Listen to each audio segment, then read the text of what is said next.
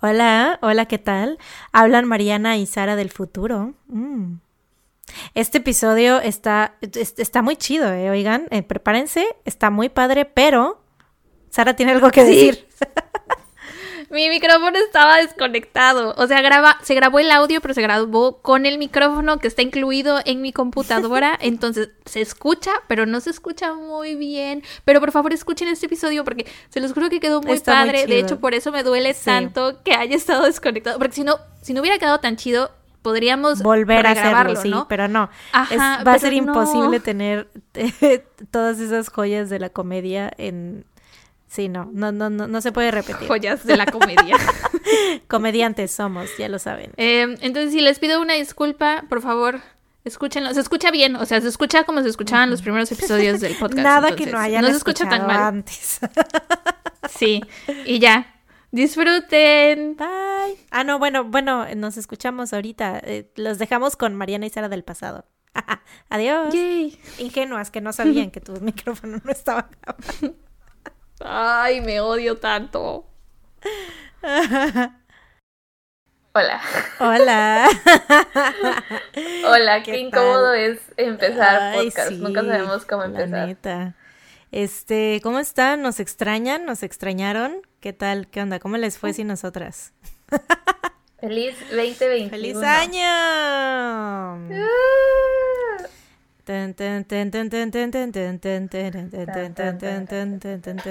Sí, sí, Pari, sí. Oigan, este, esperamos que cumplan todas sus metas este año y que sean muy felices y que tengan mucha salud y bla, bla, bla. Ahorita ya estamos como por la tercera semana de enero, así que ya para qué les decimos este todo esto, ¿no? Yo creo que ya lo han escuchado en todas los buenos, Los buenos deseos siempre son bien recibidos y nunca están de más. O sea, o bueno, al menos en mi opinión. Pero pues ya chole, ¿no? Pero no habíamos hablado con ellos. bueno, está bien, está bien. Solo con los de Patreon. Este, oigan, y este episodio que estamos grabando ahorita sale, eh, creo que el miércoles 20, creo que cae 20, y el 22 es el aniversario de la primera vez que subimos un podcast a cualquier plataforma donde hay podcast. ¿Se acuerdan que antes era los lunes? Qué, qué gran TVT, ¿Qué tiempos ¿Qué aquellos? No sé cómo le hacíamos. Siento que ahorita no nos podríamos organizar para que sea el no, jamás en la vida, porque a huevo tenemos que grabar en fin de semana. Y, pues de editar, pues no es como que me estás gordas, ¿no? Entonces. Pero bueno, sí. ¿Cómo has estado? Mal, Mal, güey. Si necesito que me cuentes. Hágase cuenta. Mariana y yo, Mariana y yo hablamos todo el tiempo. De hecho, mi teléfono siempre está sin usarse. Bueno, no es cierto, porque paso mucho tiempo en redes sociales. y viendo videos de ya saben quiénes. Si no vamos a decir el nombre, vamos a ver cuánto tiempo vamos, podemos este, alcanzar sin decir el nombre de ya saben quiénes, pero ustedes ya saben quiénes. bueno, sí, viendo videos de ya saben quiénes. entonces, ajá, entonces generalmente con la única persona con la que siempre estoy hablando es con Mariana. Y siempre hablamos, por lo general, de ya saben quién es. Em, entonces ayer, no, fue desde el viernes, ¿verdad? Hoy es domingo, fue desde el viernes. El viernes. Este, siempre le mando yo así de que memes de ya saben quiénes o videos de ya saben quiénes. Entonces es como mutuo, ¿no? Nos mandamos cosas este, la una a la otra. Y le mandé uno como, no sé, a las 2 de la tarde. No me contestó. Le mandé otro como a las 5. No me contestó. Le mandé otro como a las 8. No me contestaba. Yo así de esta culera, ¿por qué no me contesta? Y ya me contestaste como hasta las 11, creo, ¿no? ¿O qué hora era? ya. sé. Y yo así de, ¿por qué me has ignorado todo el día? Así que, y me dijo, espérate, te voy a contar el día del podcast. Así Pero eso fue el viernes. ¿Fue el viernes o ayer? No, el viernes, ¿no? Ah, no, fue ayer, fue ayer, fue ayer. Ayer. Ayer, ayer, ayer. ¿Por qué creía que era el viernes? No sé. ¿Será que el viernes también me ignoraste? desfasada ya de todo. Es que todos los días son iguales en cuarentena, maldita sea. Maldita pandemia, ajá. Güey, al parecer ni para caminar sirvo y me tropecé, o sea, eh, fue una de esas veces que ya sabes, vas caminando por la vida normal sin tener ninguna preocupación y de repente tras la vida se te acaba. ¿Te caíste? bueno, o sea, ya saben que yo soy drama queen. No me caí, pero me torcí el pie de tal manera, güey, o sea, no mames, es guince. Eres la más dramática. el pie Acabo de verte caminar. Acabo de verte caminar, caminaste bien. Ah, obviamente porque ahorita ya, ya se me pasó, güey. Estoy, aparte estoy Ay, no drogada, o sea, estoy, estoy en drogas, güey. Estoy en drogas, me tiene, estoy medicada. Entonces, obviamente, ahorita ya no me duele el pie, estoy ya como si nada. Pero ¿y no deberías de estar usando muletas? Ay, no, no mames, tampoco es para tanto, fue esguince de primer grado, o sea, ya sabes que me gusta, este... no puedo contigo. Me encanta ser dramática y entonces... Güey, pensé que te habían asaltado, que te habían robado el celular de nuevo, que habías... Que había, te habías peleado con tu mamá, pensé lo más grave del mundo, no un esguince de primer o sea, grado. es grave. ¿Tienes algún raspón o algo grave? así? ¿Te raspaste? ¿Tienes sangre? ¿Tienes sangre en alguna parte? No, güey, los esguinces son o sea, es adentro del pie, o sea, pero, pero a o lo sea, mejor cuando te caíste metiste las manos y te excuse las manos. no, no me caí, solo tropecé, o sea, no te caíste ni siquiera. A ver, eh, eh, se me hace una falta de respeto que estés menospreciando mi dolor. mi, es que o no sea, puedo creerlo. Estás menospreciando mi, mi, mi herida, güey. O sea, ¿qué te pasa? Es que me lo hypeaste demasiado. Les voy a decir exactamente lo que me dijo Mariana ayer. Me puso. Porque le puse, este, ignorándome todo el día, ¿no? Y le mandé un sticker de ya saben quién es, así como de en modo pelea. Y me dice, cuando grabemos te diré por qué y te vas a sentir mal de hacerme drama. No me siento mal. Porque, a ver, mira. No fue la gran cosa. Pensé que o sea, claro que muy sí. grave. Es que en el momento sí fue. Ahorita ya, porque me ves así, normal, compuesta. O sea, yo estoy, ya, ya estoy bien, ya pasaron dos días. Pero en el momento ¡Fue sí, ayer! fue muy feo. No, me caí en. No, es que me caí en tierra en la noche. Ah, ok. Pero entonces eso, Ya. porque es una explicación de que me ignoraste ayer por la tarde. Entonces Porque ayer cuando me desperté, o sea, yo el viernes me, me tropecé, todo así, me dolió culero y estuvo feo y todo, pero fue como de, bueno, X, o sea, se me va a pasar el, el dolorcillo, ¿no? No es para tanto. Pero, güey, el sábado amanecí y no podía caminar, o sea, era como que no podía apoyar bien el pie, entonces inmediatamente modo drama on y fue de, no puedo, no puedo caminar, estoy No puedo inválida contestar mensajes. me van a, me van a amputar la pierna, este, pero sí, no, y es que aparte, ¿sabes por qué no te contestaba? Porque tuve que ir al seguro, güey, como yo los sábados trabajo, este, Ajá. Tuve que ir al puto seguro social a que, a, ya sabes, la burocracia de que me dieran la incapacidad por lo menos a ver si un día, no me la dieron, güey, aparte pusieron, güey, ay, no, no, no, no sé, güey, no sé qué pedo, Había- ni siquiera había gente, se tardaron un chingo en atenderme porque obviamente, bravo, seguro social, todos sabemos, we've all been there, pero este, güey, fue como, me, me sentí como en un, como personaje de un sitcom, o sea, pusieron a un, a un vato, a uno de los este, practicantes así de medicina. Me sentía como, como en Scrubs, güey, no sé. Un residente Porque o pusieron un a interno. un, un interno, ajá, o no sé si, o, o nuevo, no sé, la cosa es que se veía como recién egresado, ya sabes, con todas las esperanzas del mundo y acomedido y así, sí. con todo su uniforme así limpio, súper limpio y así como que súper, este, pulcro y así. Y todos los demás doctores, ya sabes cómo son los doctores, bueno, algunos aquí en México, ¿no? Sobre todo los del seguro que les vale madre todo y andan así de que eh, A lo prácticamente en mejor alguno de chanclas. nuestros escuchos puede ser doctor. o sus papás pueden ser doctor. Pero, y pues, y pues me van a decir si es cierto, mis compañeros así son. o sea, no estoy diciendo que todos, obviamente, ¿no? Pero algunos sí son muy así de que les vale, sobre todo si ya tienen más tiempo, ¿no? O sea, ya andan como que más cómodos y así ya no se preocupan tanto como por andar así, así bien, ¿no? Entonces este vato, güey, o sea, primero me atendió y fue así como de que me dice, no, pero no te muevas, no sé qué. Y luego mm, ya se iba y me dice, ahorita te llamo. Y yo así de, ajá. Y se va, güey, y se regresa. Así de, ay, perdón, se me olvidó tomarte la temperatura. Y así, y yo así de, güey, ¿qué pedo? ¿Qué está pasando? Me están grabando, ¿dónde están las cámaras, güey? Y aparte luego me pasan, ¿no? Y este, y pues ya me tenían que vendar el pie, ya me dijeron así, no, pues, ¿qué te pasó? No sé qué, bla, bla, bla, y ya, ya sabes, papeleo, mamadas, y este, después, eh, el chavo este eh, fue porque ya me estaban atendiendo pues los doctores este experimentados y profesionales, ¿no? Y llega otra vez este niño, güey, y dice así de, "Ay, yo este si quiere yo la puedo vendar." Y el doctor así de, "Bueno, pues sí, ¿no?" Y ya me llevó así como a un cuartito de esos donde están las camillas y eso para vendar. y güey, estaban habían como tres, cuatro personas ahí así, yo ahí con mi pie así, que según me lo tenían que vendar, ¿no? Y el niño este no sabía cómo vendarme el pie, güey. Mm, entonces, ¿por qué se ofreció? No sé. Y los otros doctores así de, uy, no, así no se hace. A ver, es así, no sé qué. Y dándole la clase con mi pie. y yo así como de, güey, ¿qué se supone que haga en estos momentos? O sea, no sé, güey, se, me sentí muy rara. Y aparte luego fue como que ya nada más se fueron y me dejaron ahí, no me dijeron nada. Y fue así como, y yo de, oye, ¿qué pedo? ¿Ya me puedo ir? no sé, güey. Fue muy, fue medio surreal todo, no sé, como que estuvo muy raro. Pero pues bueno, ya, todo bien. Pero por eso te ignoré todo el día. Está bien, está bien, ok. Me alegro que estés bien, porque ¿traes la venda todavía? No, ya me la quité porque se me estaba hinchando el pie.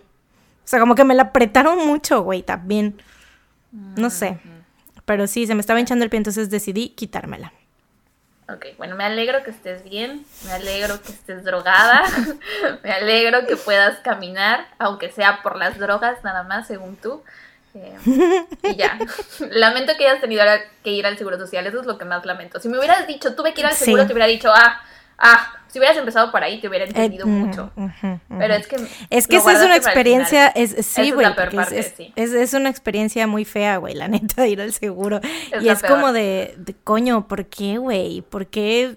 Ah, no, ah, no aguanta. Y aparte cuando llegamos, o sea, yo estaba obviamente en modo full víctima, así de que, ah, me muero, no puedo caminar. O sea, sí, realmente sí me dolía, pero pues tienes, aquí tienes que hacerte la víctima para que te atiendan rápido y para que sí te digan así bien las cosas, ¿no?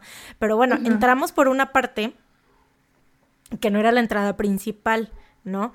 Pero, güey, un pinche guardia así diciéndonos de cosas, o sea, bien grosero, güey, así de, no, por aquí no es, no sé qué. Y el vato aparte estaba encerrado ahí en una cabina, no sé qué. Entonces, o sea, la puerta estaba ahí abierta. Entonces nosotros dijimos, no, pues por aquí se puede entrar, ¿no? No sé. Entonces apenas estamos ahí entrando y el vato así súper grosero, así de que, no, ¿qué les pasa? Que no sé qué. Y nosotros así de, pues bueno, entonces, ¿por qué no está en la entrada para evitar que la gente entre? ¿O por qué no cierran? ¿O qué onda, no?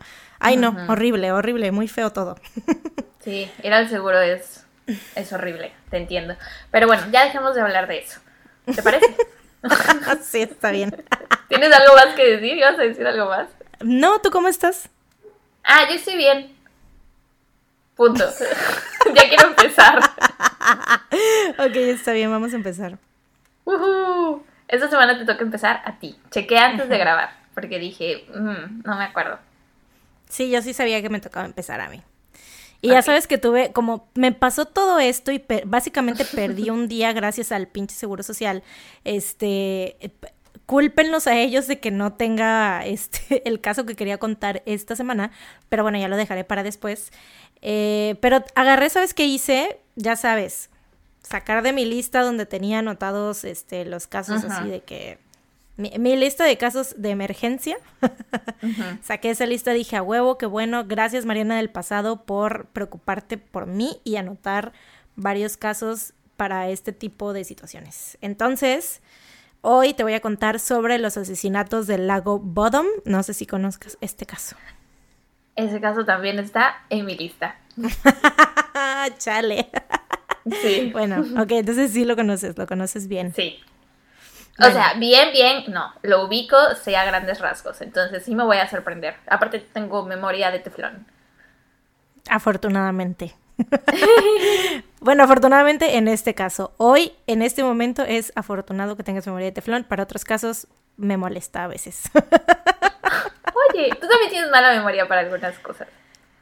Es que yo soy muy distraída, güey. No es que tenga mala memoria, porque memoria a veces sí es como que muy sorprendente, porque a veces tengo memoria muy fotográfica de ciertas cosas, pero es que soy muy distraída, entonces, pues sí. Pero yo también tengo buena memoria para algunas cosas. Por ejemplo, los outfits de ya sabes quién es.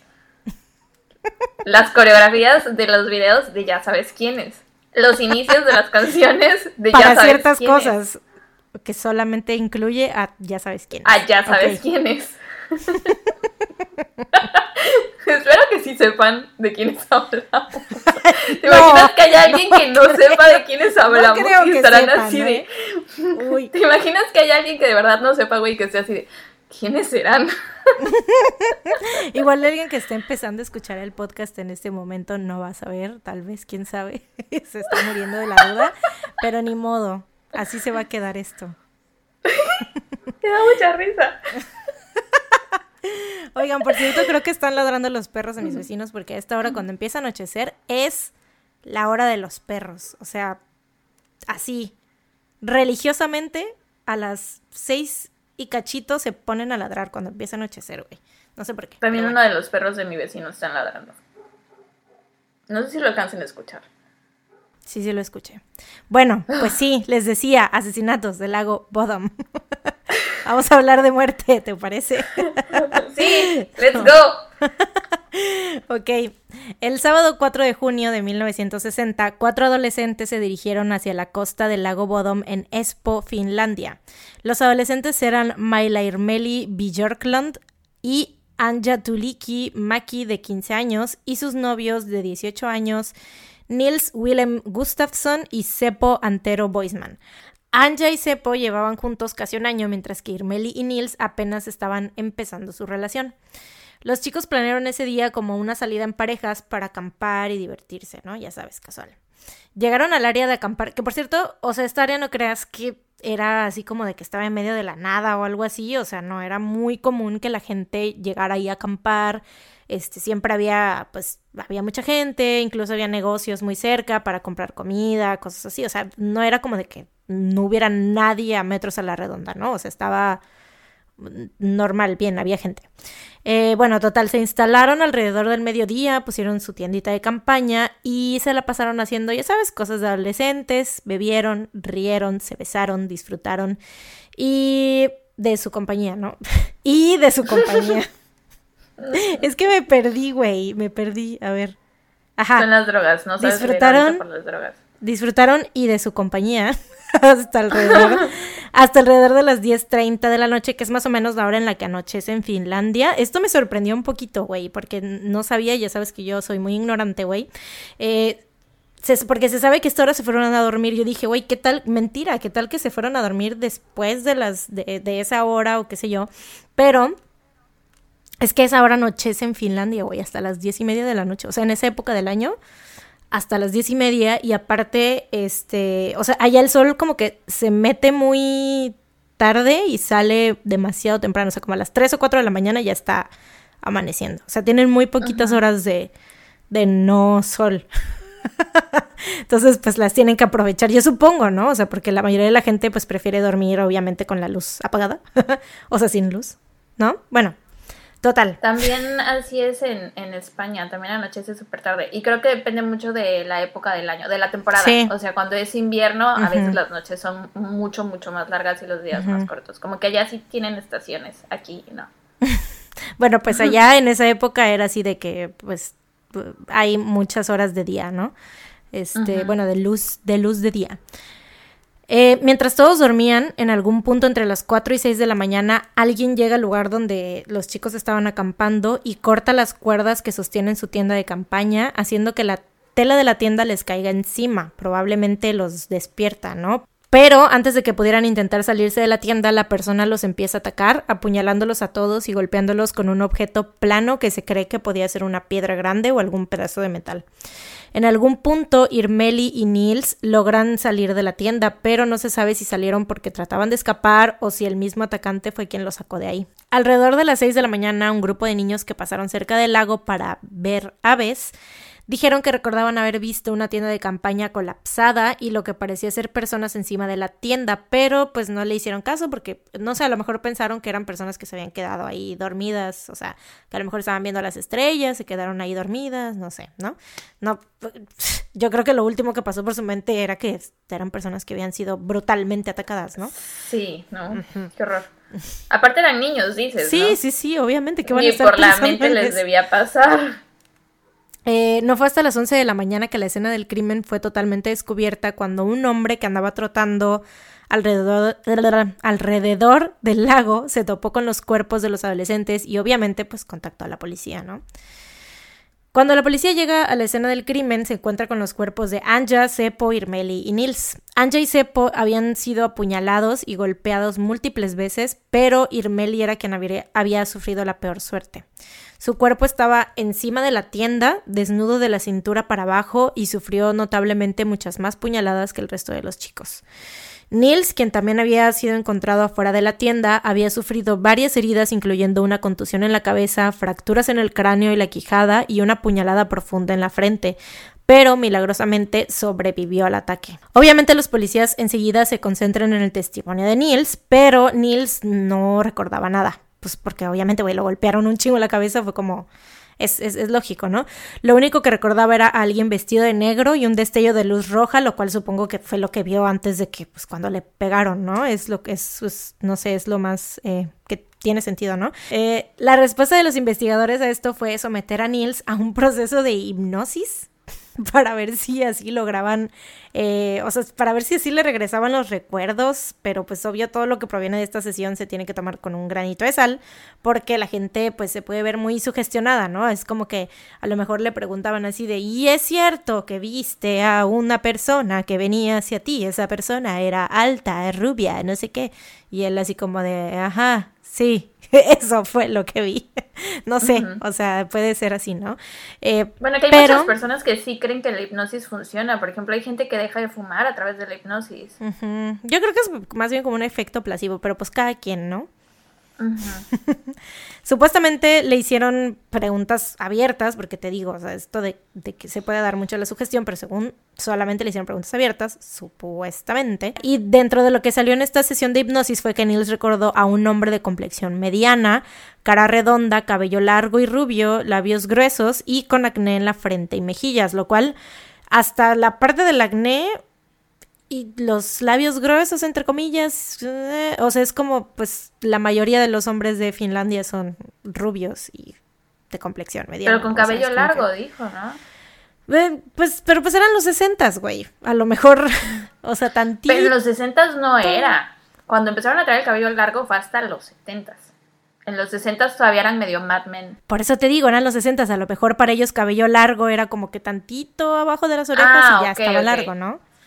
Creí que estabas diciendo que en esa época todo el mundo traía el cabello largo. No, no, no, no. no. Lo que ibas a decir. No, no, no, no, no. Sino que, o sea, cabello largo significaba así patillas, ¿no?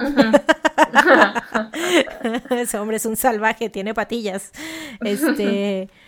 Eh, pues sí, a base de esto se hicieron unos bocetos que asuma. Güey, estaban bien parecían portadas de creepypastas, güey. o sea, estaba muy, muy creepy la cara de la persona que dibujaron, güey.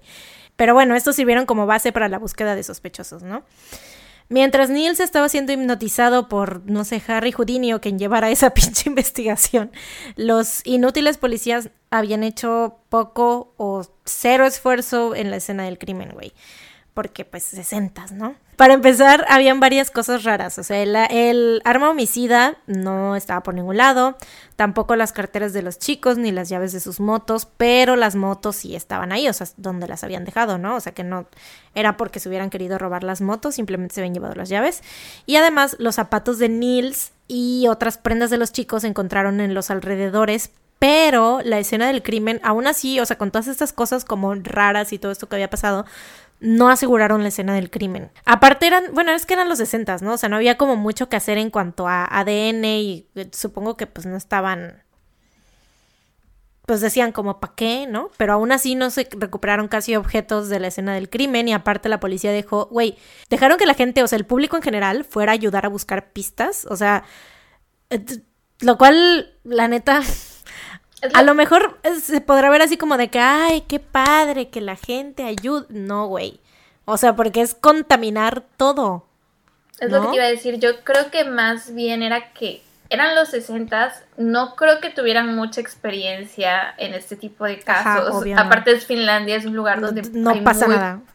Exacto. Entonces yo creo que estaba muy sobre sus capacidades, sobre lo que ellos sabían hacer, manejar ese caso. Entonces, Pero aún así, güey, o sea, mínimo, no sé, recolectas las cosas, o sea, mínimo anotas lo que pasó, lo que hay, lo que sucede, ¿no? O sea, en, un, en uno de estos casos, o sea, cualquier homicidio, no, no creo que fuera el primer homicidio que había en la historia de Finlandia. Entonces, o sea, mínimo ver bien qué pedo, a ver, estas cosas se encontraron así, estaban en tal posición, dos no sé, lo básico, ¿no? Ya no, ya no te digas, o sea, como te decía, ¿no? Lo del ADN, a lo mejor las, los objetos en ese momento, pues ni por aquí les pasaba que años después iban, o sea, los podían identificar ahí la sangre de las personas, que así, y los perfiles de ADN y bla, bla, bla, eso pues ni por aquí, ¿no? Pero todo lo demás, pues mínimo, no sé, güey, algo, pero pues vaya, casi no hay nada de información sobre la escena del crimen porque pues no lo hicieron. Y aparte te digo, dejaron que toda la gente anduviera por ahí buscando y pues todo se contaminó. Pues sí, te digo, solo se, no, no, se molestaron en hacer anotaciones, solo recuperaron los cuerpos, recogieron dos que tres cosas, vieron que faltaban otras, dos que tres y ya. ¿Eh? Ayuda, ¿Ayudando en qué? ¿En qué ayudaba a la gente? Si no pues recogieron los objetos, si no notaron nada, ¿a qué iban a ayudar? ¿Iban a limpiar? Ayúdennos a quitar toda la sangre, a guardar la casa de campaña. ¿A qué iban, güey? No sé, güey. O ¿En sea, qué ayudaban? Supongo que iban a buscar pistas. de qué si no anotaron? No sé, güey. O sea, por eso te digo. Es como que. Aparte, no era como que hubiera alguien desaparecido, ¿no? Normalmente, cuando eso pasa, cuando la gente se ofrece a ayudar a, buscar, es, porque hay alguien desaparecido, ¿no? Mínimo y el tiempo cuenta. Ya sea, exacto, ya sea ya sea que esté eh, a encontrar el cuerpo de la persona, aunque sea sin vida o lo que sea, pero pues es encontrar a alguien que está desaparecido, ¿no? Pero en este caso es como que, güey, pues Ay, que iban a ayudar, güey. Yo creo que iban a ayudar a limpiar. A, recoger las cosas, porque no sé qué otra cosa. ¿En qué nos ayudamos, polis? Les traigo cafecito, un sándwich, una rosquilla. Rosquilla, súper. Homero, ¿no? Este. Sí, la neta no sé qué pedo, igual y no sé. Bueno, el único objeto que sí tomaron en consideración real para la investigación del crimen fueron los zapatos de Nils, los cuales, como mencioné, fueron encontrados en los alrededores muy cerca de la escena del crimen y además estaban cubiertos de sangre, lo cual significa que quien los haya dejado ahí tuvo que dejarlos después de los asesinatos. Ahora, los sospechosos. Tun, tun, tun. ¡Güey! Nunca dijimos bienvenidos a No Salgas de Casa. A la bestia, estamos bien estúpidas. Llevamos 42 minutos, llevas a la mitad de tu caso y apenas vamos a decir el nombre del podcast. Are you fucking kidding me? Feliz 2021. okay. Empezando el año con el pie derecho. Háganse cuenta que esto lo estamos diciendo al inicio. Podemos insertarlo si quieres. no, no, no lo vamos a insertar. No, no, no. Por cierto, Hola. bienvenidos a su podcast favorito. No salgas de casa. tum, tum, tum, no puede ser, qué estúpidas somos. Güey, ¿por qué? ¿Por qué somos así, güey? ¿Por qué? no puedo, no puedo. En fin, los sospechosos. Estoy reflexionando sobre todas las decisiones que he tomado en mi vida. okay, bueno, tú tienes, eh, tú tienes un pretexto, estás drogada, acuérdate. Sí, estoy drogada. Y yo estaba muy preocupada por tu bienestar, por eso se me fue. Mi, cerebro estaba muy concentrado en, que estuvieras bien. Claro, claro que sí. bueno, los sospechosos. Tun, tun, eh, tun. la mayoría de la gente que vivía en los alrededores del lago Bodom cree que es muy evidente quién cometió estos asesinatos. Valdemar Gilstrom era conocido por todos como el hombre del kiosco, porque pues, era dueño de un kiosco. Tenía un más? kiosco. bueno, su kiosco estaba cerca del área del camping del lago. Y Valdemar pues vendía bocadillos e instrumentos de pesca, ¿no? Era bien sabido que el vato le cagaban, odiaba, le zurraban los campistas, o sea, no, no los podía ni ver, ¿no? Y además en general pues no era como muy buena persona. Supuestamente les ponía navajitas de afeitar a las manzanas que vendía en su kiosco como método antirrateros, güey. O sea, ¿quién hace eso? No mames. Pero espérate, estoy confundida. ¿Cómo? ¿Cómo las ponía? O sea, yo supongo que eran como las que tenía ahí enfrente y se las metía a las manzanas. Y pues las personas que se las robaban y mordían las manzanas se encontraban con la... Güey, qué horror. o sea... ¿Qué pedo, güey? O sea que sí, la neta está mal robar, pero pues no mames. Tampoco es para cortarte la boca con una navaja, pues güey. sí, güey, aparte te estás robando una manzana, ni que te estuvieras robando, no sé, no mames, algo tan... Es que es una manzana, güey. Bueno, eh, siempre les andaba aventando aparte también piedras a los niños que pasaban cerca de su kiosco, nada más porque porque sí, nada más porque quería, porque podía, no sé. Una persona encantadora, eh, definitivamente. Sí, gran, gran persona. Gran sujeto. El favorito de la ciudad. Eh, a pesar de que los locales estaban seguros de que había sido él, nada se pudo comprobar porque Valdemar se suicidó en 1969 aventándose al lago Bodom precisamente. Después de que supuestamente le confesó borracho a un vecino que él había cometido los asesinatos y que había escondido toda la evidencia en un pozo de su propiedad. Aparte después de, o sea, fue y le confesó esto al vecino, ¿no? Y después de esto llenó ese pozo como con concreto para que nadie pudiera pues encontrar acceder a él, ajá. acceder a todo lo que estaba ahí. Pero ¿cuál sería cuál sería el punto de que le confiese al vecino y le diga, "Tengo todas las cosas en este pozo, pero psych, nadie va a poder acceder a él. Makes no sense. No tiene sentido. No, no creo que él sea. O creo que el vecino miente. Crazy person. Espérate. Mucha gente cree que ahí fue donde escondió el arma homicida y los demás objetos perdidos de la escena del crimen. La policía sí, o sea, sí supieron de todo esto, fueron a casa de Valdemar después de que murió para registrar la casa, pero no encontraron nada en la casa. en la eh, casa. En la casa. El pozo sí estaba lleno de concreto, pero la policía pues decidió no buscar ahí porque, uy, qué lástima, está lleno de concreto, no podemos hacer nada. Tenemos las Nos va a tomar demasiado tiempo. Tenemos las manos atadas. ¿Qué podemos hacer? Mm, nada. ¿Sabes? Entonces, pues no quisieron no quisieron este, o sea, a pesar de que tenían ese testimonio y todo eso, no quisieron tomarse la molestia. Eh, aparte, no, no por ponerme del lado de los policías, pero te imaginas un pozo, güey, un pozo lleno de concreto. Romper todo ese concreto solo por lo que te dijo un vecino y para que después de que lo hagas te des cuenta que no había nada ahí. No mames. Pues mejor eso a que quedarte con la duda, güey. O sea. Ay, yo prefiero quedarme con la duda. Güey, es que visualiza un pozo, por favor, visualiza. Sí, sí, claro, pero güey, o sea, yo la neta, yo, ah, para mí me puede más el chisme y saber si sí es cierto a que la hueva de decir, oigan, vengan y quiten. Aparte no lo voy a hacer yo, güey, ¿sabes? No es como que... Bueno, sí es cierto, tendrías, mandarías a alguien. Pues, pues obvio, güey, no es como que vayas a ir con un martillito. No es como que vayas a ir ahí con un martillito, con un cincel, a estar... Un cincel. Tú solamente excava ahí, quitando todo el concreto del pozo, o sea, vaya. Bueno, sí, si tuviera subordinados a quienes mandar a hacerlo del pozo, sí. Deben, deben haber maneras, güey. Pero bueno. Eh, aparte no lo consideran sospechoso porque, güey, es que, no sé, a mí se me hacen muy tontas las razones por las cuales lo, lo, desestimaron, güey. Eh, dijeron que, pues, él simplemente es una, era una persona muy perturbada y mentalmente enferma cosa que pues, no, obviamente no se vincula para nada con un asesino, Las los asesinos son personas sanas, o sea, y cuerdas, ¿no? Eh, o sea, esa, lógica se me hace muy tonta, ¿no? Así que no, pobrecito, está enfermito, él no fue, o sea, ¿qué? Güey. Eh, al momento de los asesinatos, igual, la policía llegó a cuestionar a la esposa ¿Esa fue la única razón? pues, Solo fue eso.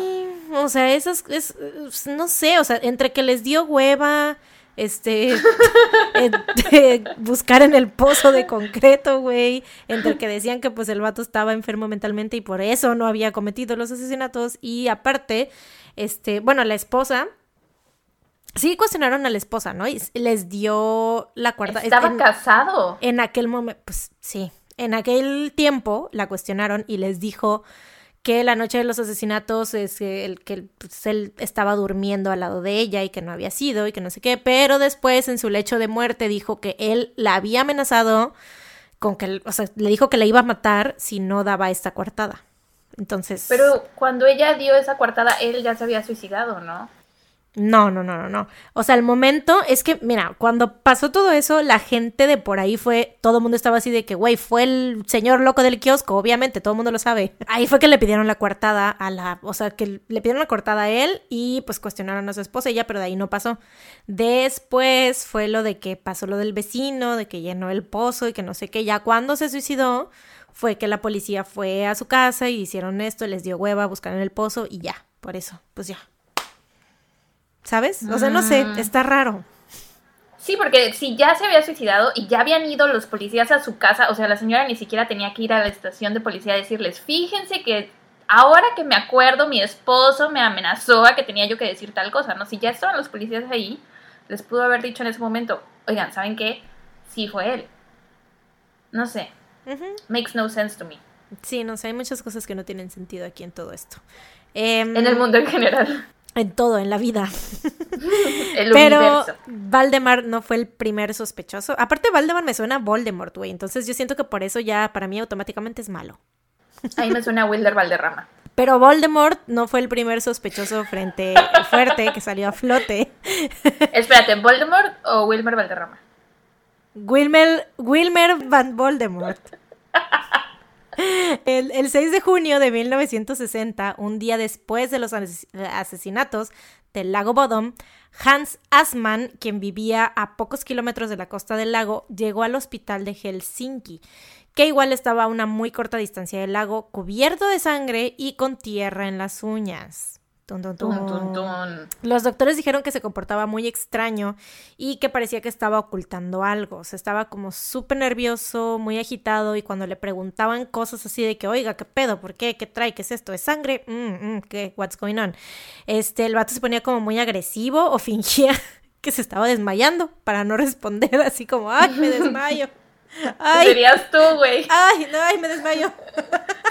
Serías tú. Sí, sí, es cierto. Oye, ¿qué pasó? Ay, me desmayo. Ay, ay, ay, ay, ay, ay. Agárrenme. La policía lo cuestiona, pero al parecer tenía una super coartada, que no se sabe cuál es, porque no hay registros de esta coartada. Lo que sí se sabe es que el tipo era ex espía de la KGB, o sea, del Servicio Secreto de la Unión Soviética, Oh. y ex guardia de Auschwitz, o sea, full, 100% nazi mayor, primo de Hitler, güey, totalmente horror, asquerosa persona. Y Malo, por esto malo, malo. mismo, sí, se cree que la policía le tuvo miedo y no quiso meterse con él, maybe. Entonces, o sea, es lo que cree Pero la ya- gente, ¿no? Pero Ya había pasado tiempo. sí, ¿no? Estaban ya habían perdido la Alemania. guerra. Pues no sé, güey, al parecer la policía de Finlandia son un montón de Pero- personas pero se supone que ellos- ansiosas. Ellos eran como criminales, ¿no? Los, todos los que estuvieron, todos los nazis que estuvieron en los campos de concentración, los tenían que procesar como criminales. Entonces, ¿por qué la policía le tuvo miedo a Pues, él? güey, al parecer la policía de Finlandia le tiene miedo a todo. ¿Qué pedo? no quiere, no quisieron, o sea, no quieren hacer nada, güey. O sea, no quisieron ellos solitos explorar la escena del crimen, así que mandaron a llamar a todo Finlandia para que fuera, a todo el pueblo, para que fuera ahí a explorarla por ellos, güey.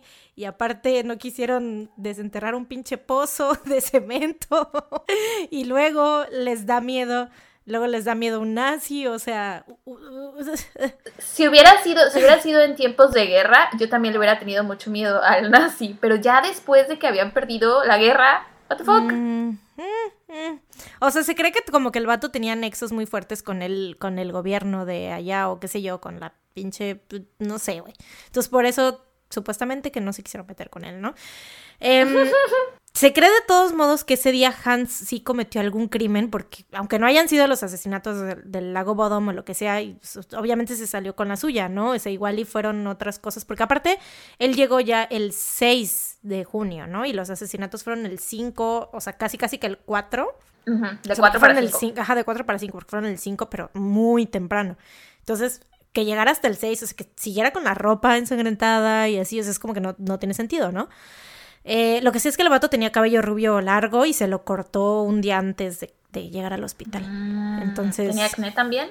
¿Labios gruesos? Se parecía un no tenía acné, pero se parecía un poco al, al, al boceto. Ujú, Entonces, por eso también la gente cree. Y aparte, uno de los doctores que lo atendió escribió un libro sobre todos los detalles del por qué creía que Hans era culpable de los asesinatos del lago Bodom, güey. O sea, el que ese, ese vato se tome la molestia de escribir un libro. O sea, ¿sabes? Es como que yo creo que... Pero él iba a dar dinero, güey. O sea, sí, pero yo creo que sintió que la policía no hizo lo suficiente. Y yo, yo creo que fue más bien de que la policía no dio todos los detalles al respecto y él quiso decir, güey, a ver, no están diciendo todo lo que pasó, ¿no? Porque así fue en todo el caso. Pero ¿quién te asegura que este doctor no le puso mucha crema a sus tacos en el libro, no? Como bueno, mm. casi todo el mundo hace cuando escribe un libro después de que le pasa un suceso. Como que tiene un... Eh, como un pequeño periodo de que puedes tener tus cinco minutos de fama. Maybe. Pero bueno, total. Durante muchos años esos fueron los únicos sospechosos fuertes del caso hasta que en el 2004, gracias a los avances en la tecnología de reconocimiento de sangre y ADN, el caso fue reabierto y la policía arresta a un principal sospechoso. Las muestras en el zapato habían sido reanalizadas y además una mujer decía tener testimonio importante sobre lo que pasó aquella madrugada de 1960. Con todo esto, los investigadores decían que el caso estaba cerrado, ya, bueno, ya estaban seguros que Niels Gustafsson era culpable de asesinar a su novia y a sus amigos. ¿Y cómo estaban tan seguros? Te podrás preguntar. Me estoy preguntando, dímelo. No sabía que sabías leer mentes. Claro que te lo estás preguntando, yo lo sé. El cerebro.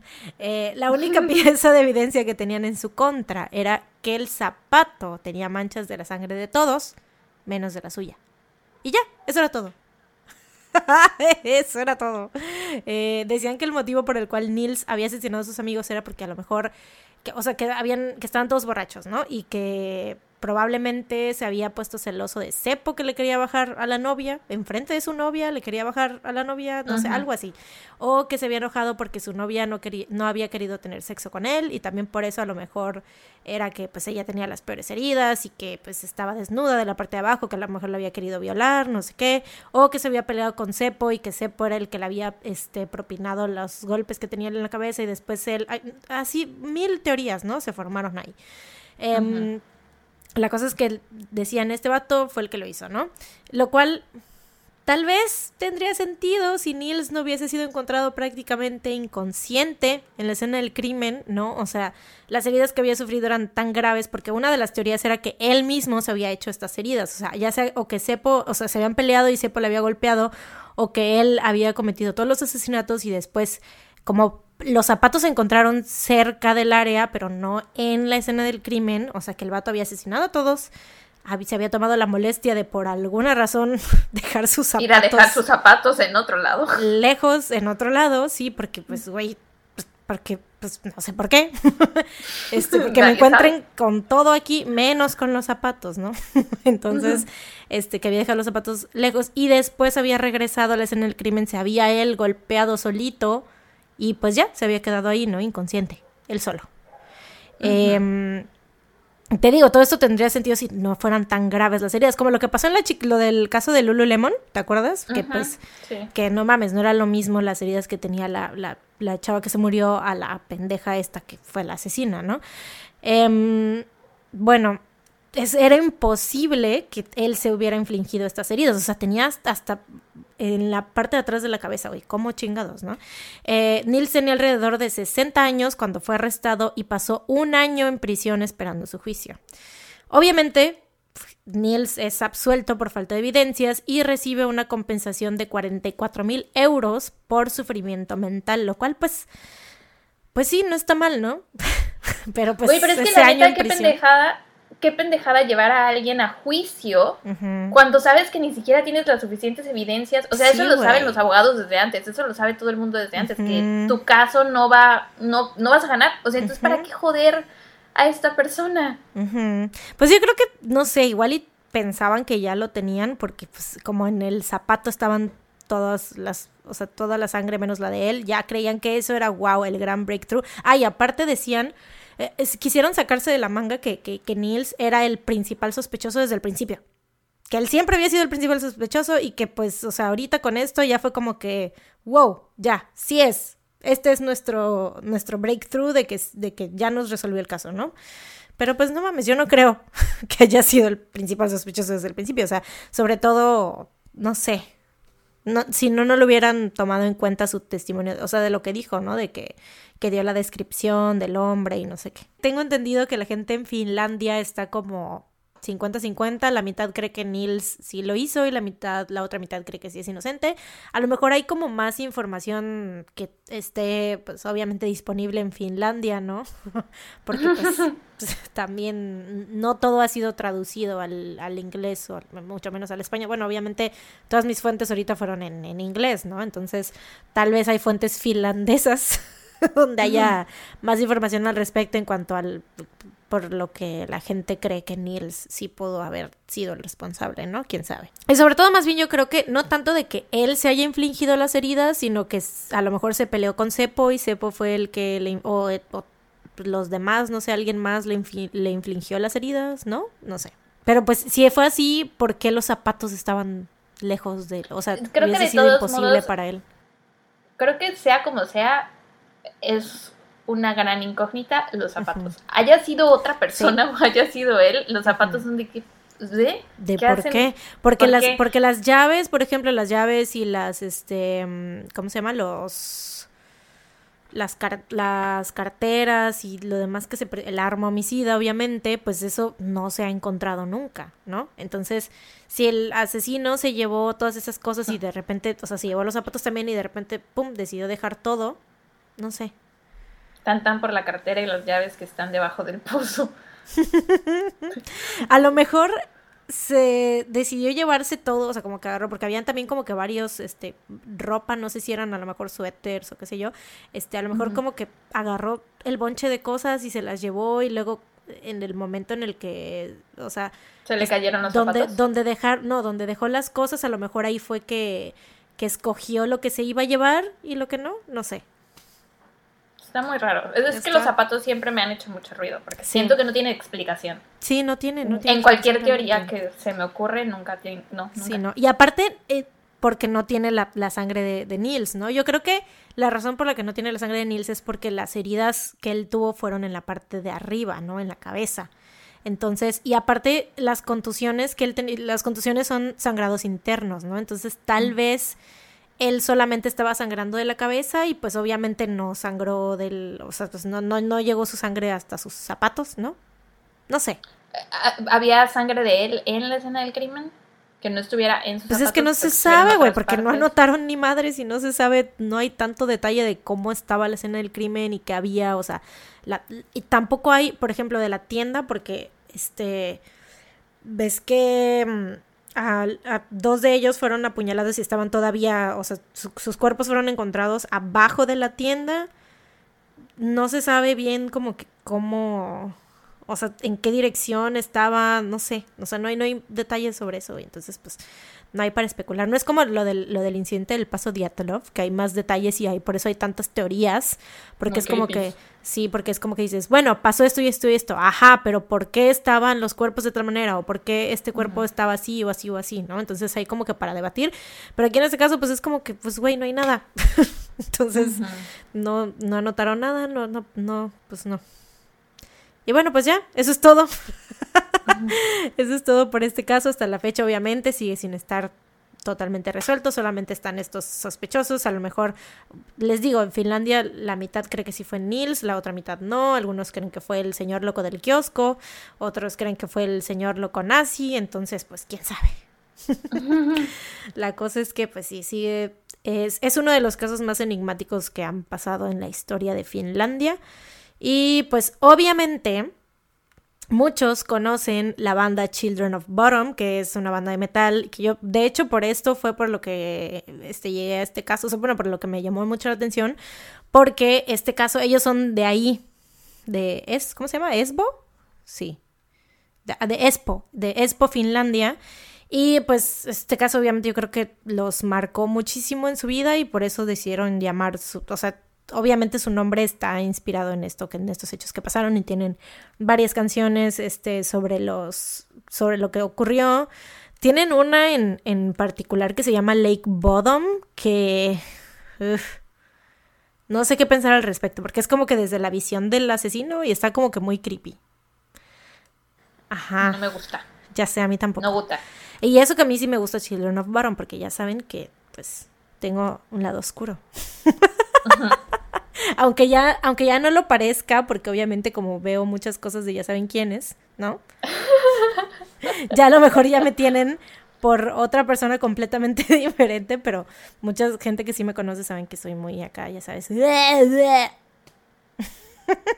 Mucho de música de que parece que estás este, escuchando un exorcismo, así. Pero pues sí, esto fue todo y mis fuentes fueron el canal de Georgia Marie en YouTube, Orderpedia, Wikipedia y pues el internet en general. El, internet. Wow. El mundo del internet. Así voy a decir ahora todas mis fuentes. Así hay que decir todas nuestras fuentes ahora. Fuentes internet. internet. wow. Está bien.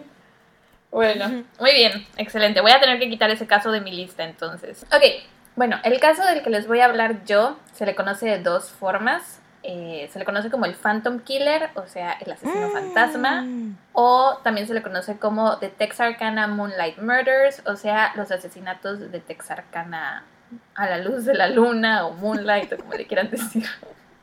Eh, este último... Everybody's dancing. ¿No? ¿No conoces esa canción? No, no reconozco la canción. Está súper chida, se llama Dancing in the Moonlight de Top Loader. Pero bueno, ajá. Sí. Este último fue un término dado por los medios de comunicación después de que una serie de ataques y asesinatos ocurrieran durante la primavera de 1946 en Texarkana y sus alrededores. El primer ataque ocurrió el viernes 22 de febrero de 1946, cerca de las 11.45 de la noche. Jimmy Hollis, de 25 años, y su novia Mary Jean Larry, de 19 años, habían ido al cine y cuando terminaron de ver su película se subieron a su coche y de regreso a casa se estacionaron en una calle solitaria para noviar un rato.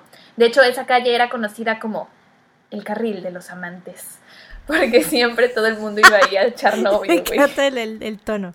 El carril de los El carril de los amantes. Suena como a programa de, radio de erótico. La nueva amor. 103.7. El carril de los amantes, conducido por Sara Rejón. no salgas de casa. Em, a las 11.55 pm, cuando llevaban como 10 minutos ahí, un hombre que traía una máscara blanca que parecía ser una funda de almohada con agujeros en los ojos apareció junto al coche del lado de Jimmy, o sea, del lado del conductor, mientras lo, deslumbraba con una linterna. Jimmy pensó que tal vez esto se trataba de una broma de mal gusto o algo así, así que simplemente le dijo al hombre de creo que te confundiste de persona. A lo que el hombre respondió, no quiero matarte, compañero, así que haz lo que te digo. El hombre le ordenó a Jimmy y a Mary Jean que se bajaran del coche y después le ordenó a Jimmy que se quitara el pantalón. Una vez que Jimmy lo hizo, el tipo le pegó dos veces en la cabeza con una pistola, fracturándole el cráneo. Eh, Mary Jean pensó que tal vez el tipo lo que quería era robarles, así que le enseñó la cartera de Jimmy para que viera que no tenían dinero y entonces el tipo le pegó en la cabeza a ella también. Después le ordenó que se levantara. Una vez que ya lo hizo, él le dijo que corriera. Entonces ella empezó a correr hacia una zanja, pero el atacante le ordenó que corriera en una dirección diferente. No entiendo por qué, así como de ¡corre! Pero no para allá, corre para acá, no entiendo. Entonces ella empezó a correr y, o sea, cambió de dirección y todo. Vio un coche que estaba estacionado por ahí y se le acercó al coche para pedir ayuda, pero el coche estaba vacío. Entonces de pronto este güey la alcanza y le pregunta, ¿por qué corres? Y ella le contesta así de, güey, tú me dijiste, que corriera. Entonces le contesta, eres una mentirosa, la golpea y abusa sexualmente de ella con el cañón de su arma. Ah, la mierda, qué asco. Sí, güey, ya sé. Horrible. Ya nomás, hora feliz. Qué manera de matar el ambiente. sí, ya sé. Es que sentí que nos la estábamos pasando demasiado bien para hacer un podcast de asesinatos. Dije, no, solo que regresemos a la realidad. No, no, no, no, Asesinatos. No toleraré el buen humor aquí. La gente es estúpida. la gente es mala. Sí. Cuando el ataque terminó, Mary Jean se levantó y empezó a correr. corrió casi un kilómetro hasta llegar a la casa más cercana, donde por suerte logró despertar a las personas que estaban ahí, que ahí vivían, y llamó a la policía. Mientras tanto, Jimmy, que le habían fracturado el cráneo, se despertó y se levantó y empezó a caminar, güey. Empezó a caminar hasta que llegó a una calle que se llama Richmond Road, que me imagino que era la calle transitada más cercana que había por ahí. Y ahí le empezó a hacer señas a, los coches para ver si alguien se detenía a ayudarlo. Eh, y le hizo señas a una persona en una moto. Eh, la persona de la moto lo vio, pero no se detuvo a ayudarlo, me imagino porque pues lo vio todo sin pantalones, lleno de sangre o así. Eh, pero esta persona de la moto se detuvo en una casa funeraria que estaba por ahí cerca. Me imagino que debía ser el negocio o el local más cercano que estuviera abierto. No creo que tenga mucha relevancia que fuera una casa funeraria. Eh, pero bueno, el punto es que se detuvo ahí, pidió que le dejaran usar el teléfono y llamó a la policía para que fueran a ver qué era lo que había pasado con este individuo sin pantalones ensangrentado. Cerca de 30 minutos después, la policía llegó a la escena, pero el atacante ya se había ido. Jimmy y Mary Jean fueron llevados al hospital. Ella estuvo internada solo una noche por lo del golpe en la cabeza, mientras que Jimmy se quedó durante muchos días más porque tenía que recuperarse de las múltiples fracturas de cráneo que tenía y afortunadamente los dos sobrevivieron al ataque. Ambos hablaron con la policía, pero sus declaraciones se contradecían un poco. Mary Jean decía que el hombre traía una, esta funda blanca en la cabeza con agujeros en ojos y boca y que a través de esos agujeros ella pudo ver que se trataba de un hombre afroamericano. Mientras que Jimmy mm. decía que el atacante tenía que haber sido un hombre blanco, como de 30 años más o menos, como de 1,80 de alto, y que no había podido ver bien sus rasgos faciales porque el tipo lo deslumbró con la linterna. Mm. Y por alguna razón, las autoridades creían que Jimmy y Mary conocían a su atacante y que estaban mm. intentando protegerlo y que por eso como que se estaban contradiciendo. Sí, no entiendo, Ay, no, por qué se les ocurrió No, aparte, yo creo que, o sea, obviamente solo lo, lo, único en lo que no coinciden en el color de la piel y a lo mejor porque ella, pues, como estaba muy oscuro, ¿no? A lo mejor, y pues al tener la madre esa en la cara, pues igual y se veía oscura su piel, ¿no? A pesar de que a lo mejor no era oscura su piel, pero pues se veía así por la, pues, por la sombra que da, no sé, ¿no? Una parte de mí quiere creer que también fue porque esto fue en los 40 en Estados Unidos, en mm, Texarkana, que es entre Texas y así, entonces, racismo. Entonces, eso fue el 22 de febrero. Ahora, un mes más tarde, 24 de marzo de 1946, entre las 8 y media y 9 pm, un motociclista que pasaba, que pasaba por otra calle solitaria, donde siempre había parejitas en coche echando novio y así, encontró a Richard L. Griffin, de 29 años de edad, y a su novia, que llevaban solo 6 semanas, Polly Moore, de 17 años, muertos dentro del mm. coche de Richard. ¿Qué? Sí. Mm. ¿Qué, te, sacó de onda? ¿La edad o...? No, que estaban muertos, güey, porque pues... Ah. ¿Qué esperabas? ¿La edad? ¿Que llevaban seis semanas juntos? ¿Acaso? ¿Qué te sorprendió de este doble homicidio? O sea. Pues ¿qué esperabas de un podcast de asesinato? No, pero es que los primeros sobrevivieron. Los primeros sobrevivieron, güey. Estaba esperando que estos hubieran sobrevivido. Todos sobrevivieran, no. Mm. Perdón por, perdón por reaccionar humanamente a un doble homicidio, güey, perdóname. Es que sí me sorprendió a mí la edad, güey. Él tenía casi 30 y ella 17. Bueno, el punto es que estaban muertos dentro del coche de Richard. El motociclista al inicio creyó que ambos estaban dormidos.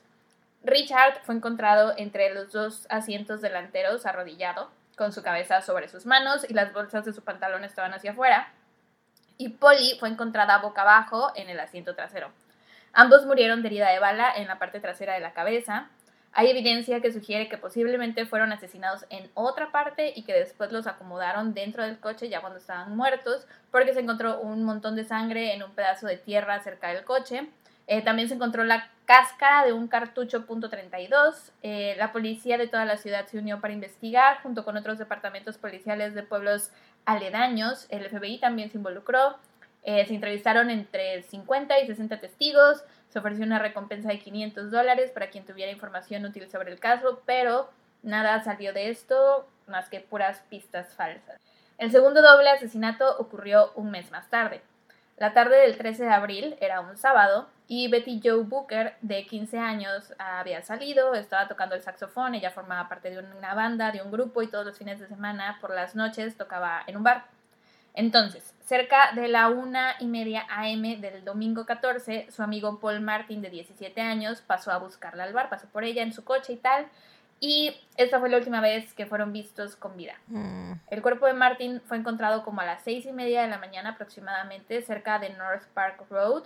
Eh, murió de herida de bala, le habían disparado cuatro veces, una en la nariz, otra en, en las costillas, otra en la mano derecha y otra en la parte trasera del cuello. El cuerpo de Betty no fue encontrado hasta las once y media am, como a tres kilómetros de distancia del cuerpo de Martin. También había muerto de herida de bala, le habían disparado dos veces, una en el pecho y otra en la cara, y el arma homicida fue la misma que se usó en el primer doble asesinato. Eh, o sea, la misma que se usó para matar a Richard y a Polian. No sé si se encontró el arma, creo que no, pero eh, encontraron cartuchos de bala que coincidían. Eran de una pistola Colt semiautomática a calibre .32. El auto de Martin fue encontrado como a dos kilómetros y medio de su cuerpo y como a 5 kilómetros de distancia del cuerpo de Betty. Estaba estacionado a las afueras de un parque y aún tenía las llaves adentro. Mm. El saxofón de Betty se encontró hasta seis meses después, el 24 de octubre, y aún estaba dentro de su estuche. ¿En dónde estaba el saxofón? Se encontró cerca de su cuerpo, pero hasta seis meses después, como si alguien lo hubiera llevado mm, después. Mm, mm. Se ofreció una recompensa de 1.700 dólares para cualquier persona que tuviera información sobre los asesinatos. Empezaron a correr rumores que sugerían que el culpable era el hijo de un ministro local y que ya lo habían agarrado, pero eso nunca había pasado y no había evidencia de que el culpable fuera el hijo de ningún ministro. Em, entonces el 18 de abril el capitán de policía tuvo que dar una declaración donde confirmaba que el asesino no había sido atrapado aún. Ahora, el viernes 3 de mayo, poco antes de las 9 pm, Virgil Starks, de 37 años, estaba en su casa, que era como una tipo granja, rancho al noreste de Texarkana. Ya sabes, estos como súper terrenos grandes que para llegar a la casa del vecino tienes que recorrer un chingo de distancia. Em, estaba sentado leyendo una copia del periódico, tenía la radio prendida y su esposa Katie estaba en su habitación acostada en la cama, ya preparada para dormir. Cuando de pronto Virgil recibe un disparo desde una de las ventanas.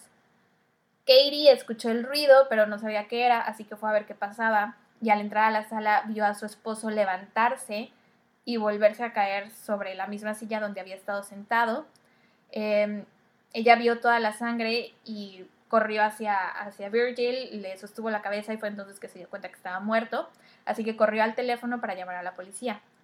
Y mientras estaba haciendo la llamada, Katie recibe dos disparos en la cara. Los disparos provenían de la misma ventana.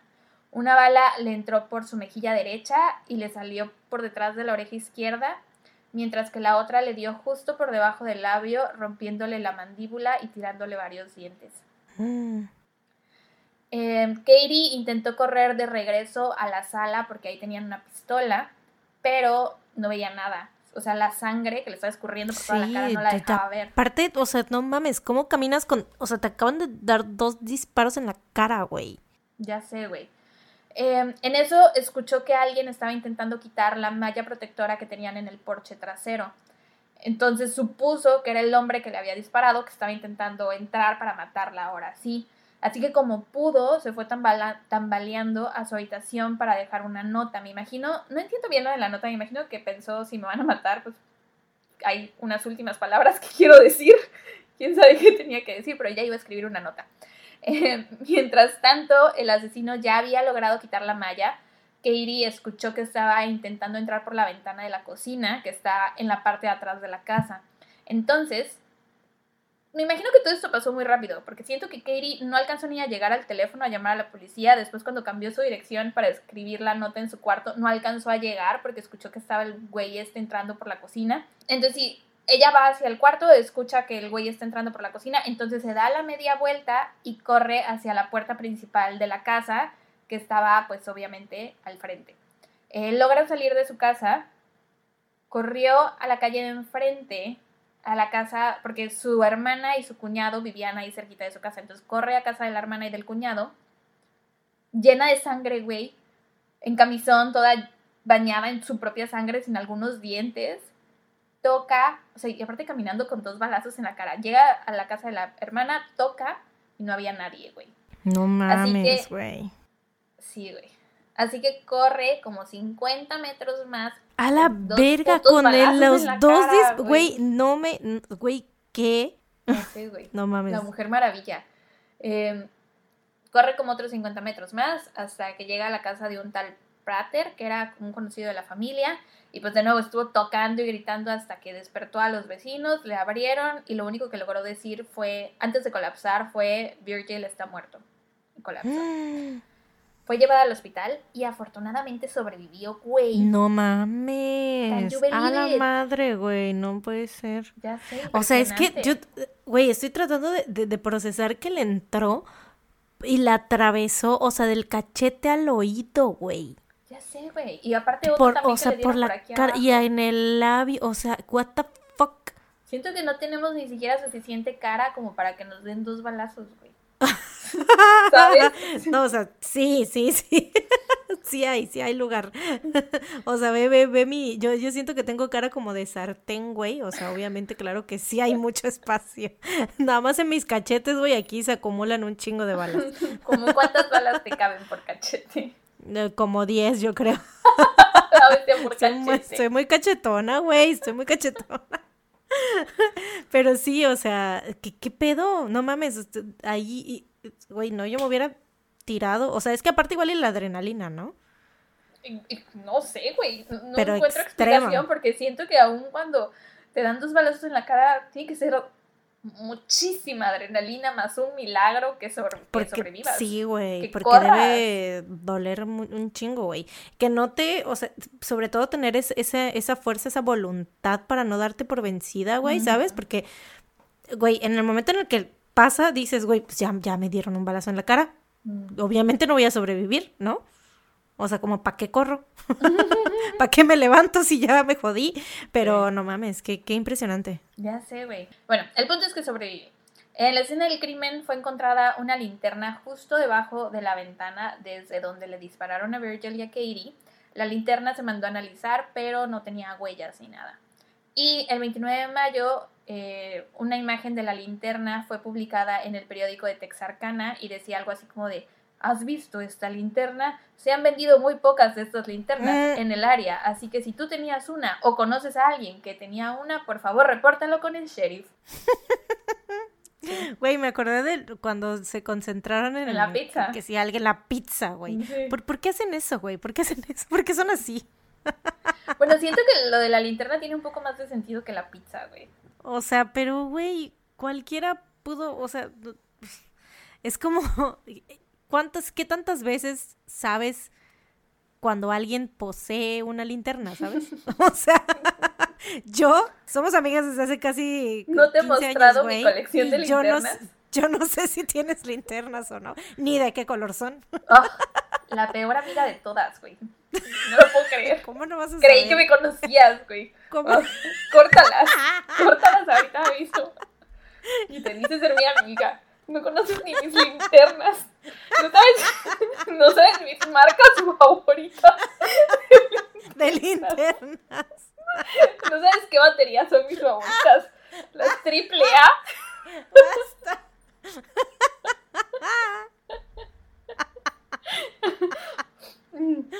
Qué mala amiga, qué mala amiga. Sí, güey, hay que fortalecer esta amistad, ¿eh? Luego te enseño mi colección. En este, en este mismo momento enséñame tu colección de linternas. es algo que tenemos que conocer. Sí, sí, sí. bueno, ajá. También en la escena se encontraron a un camino de sangre. Ya de nuevo, voy a matar el ambiente. Ya nomás, hora feliz. De nuevo. Después de una buena risa viene la parte fea. Em, Hola de nuevo, soy yo matando el ambiente. Em, se encontraron con un camino de sangre y un camino, o sea, no un camino, pero en el camino de sangre también encontraron varios dientes que se le iban cayendo a Katie mientras caminaba porque le dieron un balazo en la mandíbula y entonces todos sus dientes se iban cayendo. Em, y pues al parecer era tanta sangre que el sheriff, que se llamaba, es que el apellido está muy raro, no sé ni siquiera cómo pronunciarlo, Gonzayas, Gonzailas, no sé. Pero bueno, el González. Exacto, González. El sheriff dijo, no entiendo cómo es que no murió desangrada, porque era demasiada sangre. Aparte la peor pesadilla, güey. Creo que todos hemos soñado con que se te caen los dientes, güey, y se siente bien feo en sueños. Entonces, en la realidad, encima de los dos balazos en la cara, no me imagino lo que se siente ir, que se te vayan cayendo los dientes mientras vas corriendo. Ay, qué horror. Sí. Y aparte mataron a su esposo. Agrégale. Aparte de todo. Y le rompieron la ventana. digo, porque por ahí le disparan. Entonces yo creo que tuvieron que romper la ventana. Y la malla del porche trasero, güey. Pobre Katie. Ay, no, en serio, sí, pobrecita, ya. Mm. ok, también se creía que el arma homicida había sido un rifle automático calibre .22. De ser así, no coincidiría con el arma usada por el asesino fantasma. Pero como una, no se encontró el arma y dos, no se encontró un motivo al ataque, es decir, esta pareja no tenía enemigos, deudas, ni nadie que tuviera un problema con ellos, em, la policía entonces decidió vincular este caso con los otros y se lo adjudicaron al asesino fantasma. Sin embargo, para noviembre de 1948, o sea, dos años después, el asesinato de Virgil Stark ya no se consideraba que tuviera alguna conexión con el asesino fantasma. Hay quienes todavía lo consideran que sí, pero hay quienes dicen que no. Em, desde el primer doble asesinato, algunos padres de familia le advirtieron a sus hijos sobre andar en la calle en la noche y bla, bla, bla. Pero por lo que leí, Texarkana era un lugar donde siempre habían muchos crímenes. Entonces, como que era muy difícil asustarlos, como que no le tenían miedo a nada, estaban acostumbrados a la mala vida. Pero después del asesinato de Virgil Stark, todo, o sea, porque ya eran tres seguidos, bueno, cinco, porque fueron dos, dos y uno. Eh, ya y aparte se fue en la comodidad de su hogar, güey. Ya no es de que salió a X lugar y como las otras personas, ¿no? Ahí sí ya fue dentro de su casa. exacto. Eh, entonces todo el mundo empezó a entrar en pánico. Empezaron a comprar candados y chingos de armas, o sea, más de las que ya tenían, porque Texas. Sí. Entonces. Porque América. Sí. Em, empezaron a comprar más armas y hubo quienes clavaron sus ventanas de modo que no pudieran volverse a abrir. Aparte pusieron trampas por todo Texarkana, güey. Pero, o sea, me gusta la palabra en inglés. ¿Trampas? Es que la palabra en inglés es booby traps. ¡Ah! Como tipo las de mi pobre angelito, las que pone Kevin McAllister, pusieron booby traps por todo Texarkana, güey. Qué bonita palabra, booby traps. Ah, booby traps. Qué cagado, güey. O sea, era como un laberinto de, de trampas toda la ciudad. Sí. ¿Sabes cómo me lo imagino? Como en la película Klaus. ¿Sí la has visto? La de Netflix que salió el año pasado de Navidad. Ah, ajá. Sí, sí, sí, sí, ya la animada. los dos pueblos, bueno, las dos familias del pueblo se odian y se ponen trampas también. Me imagino que así estaban los de Texarkana, güey. Qué cagado, güey. Pero qué chido, o sea. Sí, sí, Unió al pueblo, de seguro, güey. Tiempo de calidad. Todos organizándose para poner las trampas. Las booby traps. Em, y pues bueno, todos estaban en pánico. La policía recibía muchas llamadas de según avistamientos del asesino, pero todas eran solo como de gente histérica que creía haber visto al asesino, pero en realidad no había nada. O sea, por ejemplo, recibieron una llamada de que estamos escuchando ruidos extraños en el piso de arriba de la casa. Este, ya no salimos, estamos en casa del vecino, por favor vengan a ver. Y llegaba la policía. Y era un gato.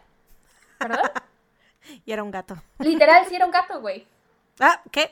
Era un gato. También recibieron otra llamada de que se escuchó un ruido en la afuera, afuera de mi casa, tal. Llegó la policía, era un mapache que estaba sacando comida de la basura. O sea, tuvieron muchas llamadas de ese tipo de que, o sea, cualquier ruidito que escuchaba la gente ya estaba toda paniqueada y con justa razón, obviamente. Pues sí, obvio. Y como todo el mundo tenía miedo y andaban paranoicos y aparte, pues todos estaban armados, Texarkana se volvió un lugar súper peligroso, o sea, súper.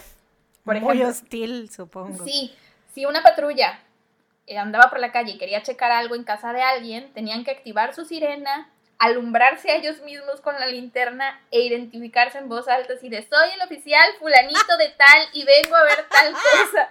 Toda la gente con sus rifles. Sí, güey. Identifícate, culero. Porque si no, la gente les disparaba, güey. A la vez. Sí, era la tierra de nadie. Texarkana era tierra de nadie, güey. O si, por ejemplo, yo te iba a ir a visitar, ¿no? Tenía que avisarte con tiempo, así de, Mariana, voy a ir a tu casa, voy a llegar a tal hora, no me dispares. Porque si me veías llegar y no me identificaba, me podías disparar, güey. oye, nos vemos. No me vayas a disparar, ¿eh? Por favor. no mames, qué horror, güey. Incluso el mismo capitán de policía dio un anuncio por la radio donde decía que, esta palabra te va a dar risa, los texarcanios, o sea, la gente de Texarkania, de Texarkania, no se llama Texarkania. Me dio más risa que te equivocaras diciendo Texarkania.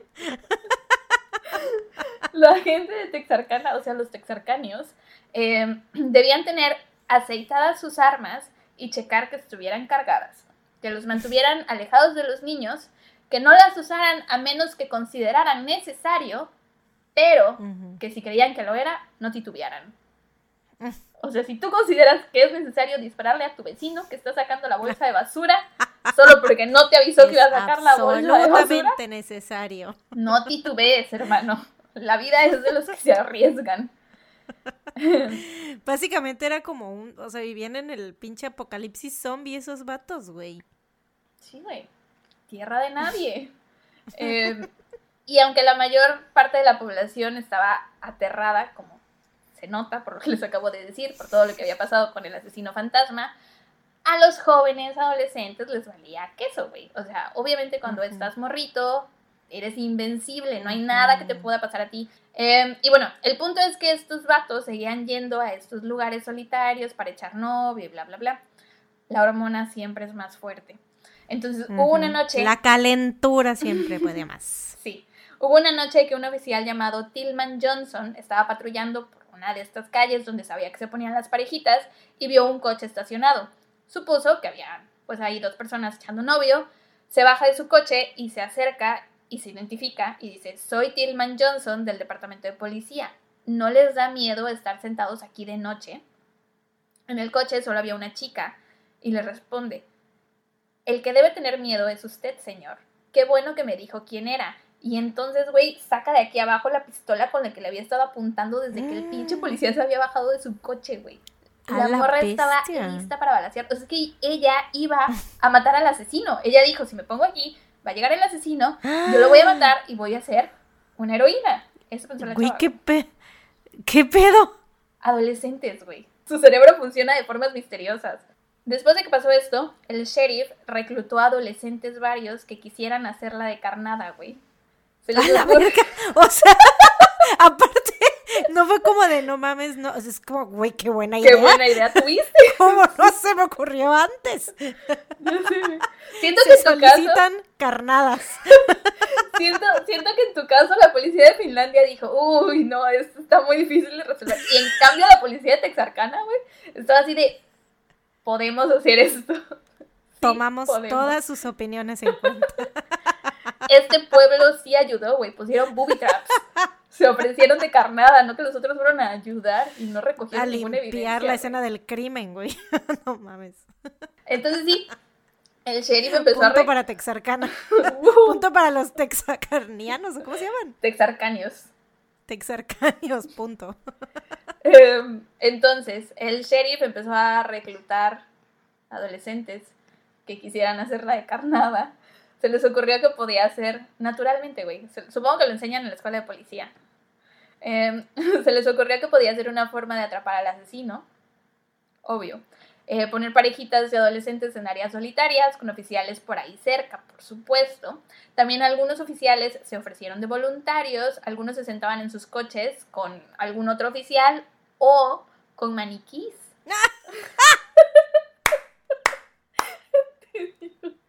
Siento que alguien que, que sobrevivió a todo esto hizo la película de mi pobre angelito, güey. Siento que muchas cosas que pasan aquí pasaron en mi pobre angelito.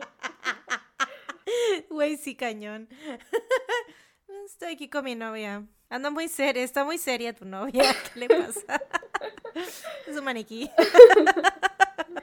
Qué horror. Se sentaban en sus coches con maniquíes esperando a que llegara el asesino, pero nada, nunca llegó. La verdad es que era una gran idea, güey, yo siento. Sí lo pudieron haber hecho. Siento que es algo que hubieran pues hecho en Scooby-Doo también. Eh, Scooby-Doo tenía las mejores ideas. Eh, las cosas se calmaron poco a poco. El doctor Anthony Lopaya, perdón, Anthony Lopaya, que era un psicólogo que trabajaba para la Correccional Federal de Texarkana, dijo que creía que el asesino debía tener entre 30 y 50 años, que su principal motivación era el sexo, que era un sádico y que no sería sencillo atraparlo.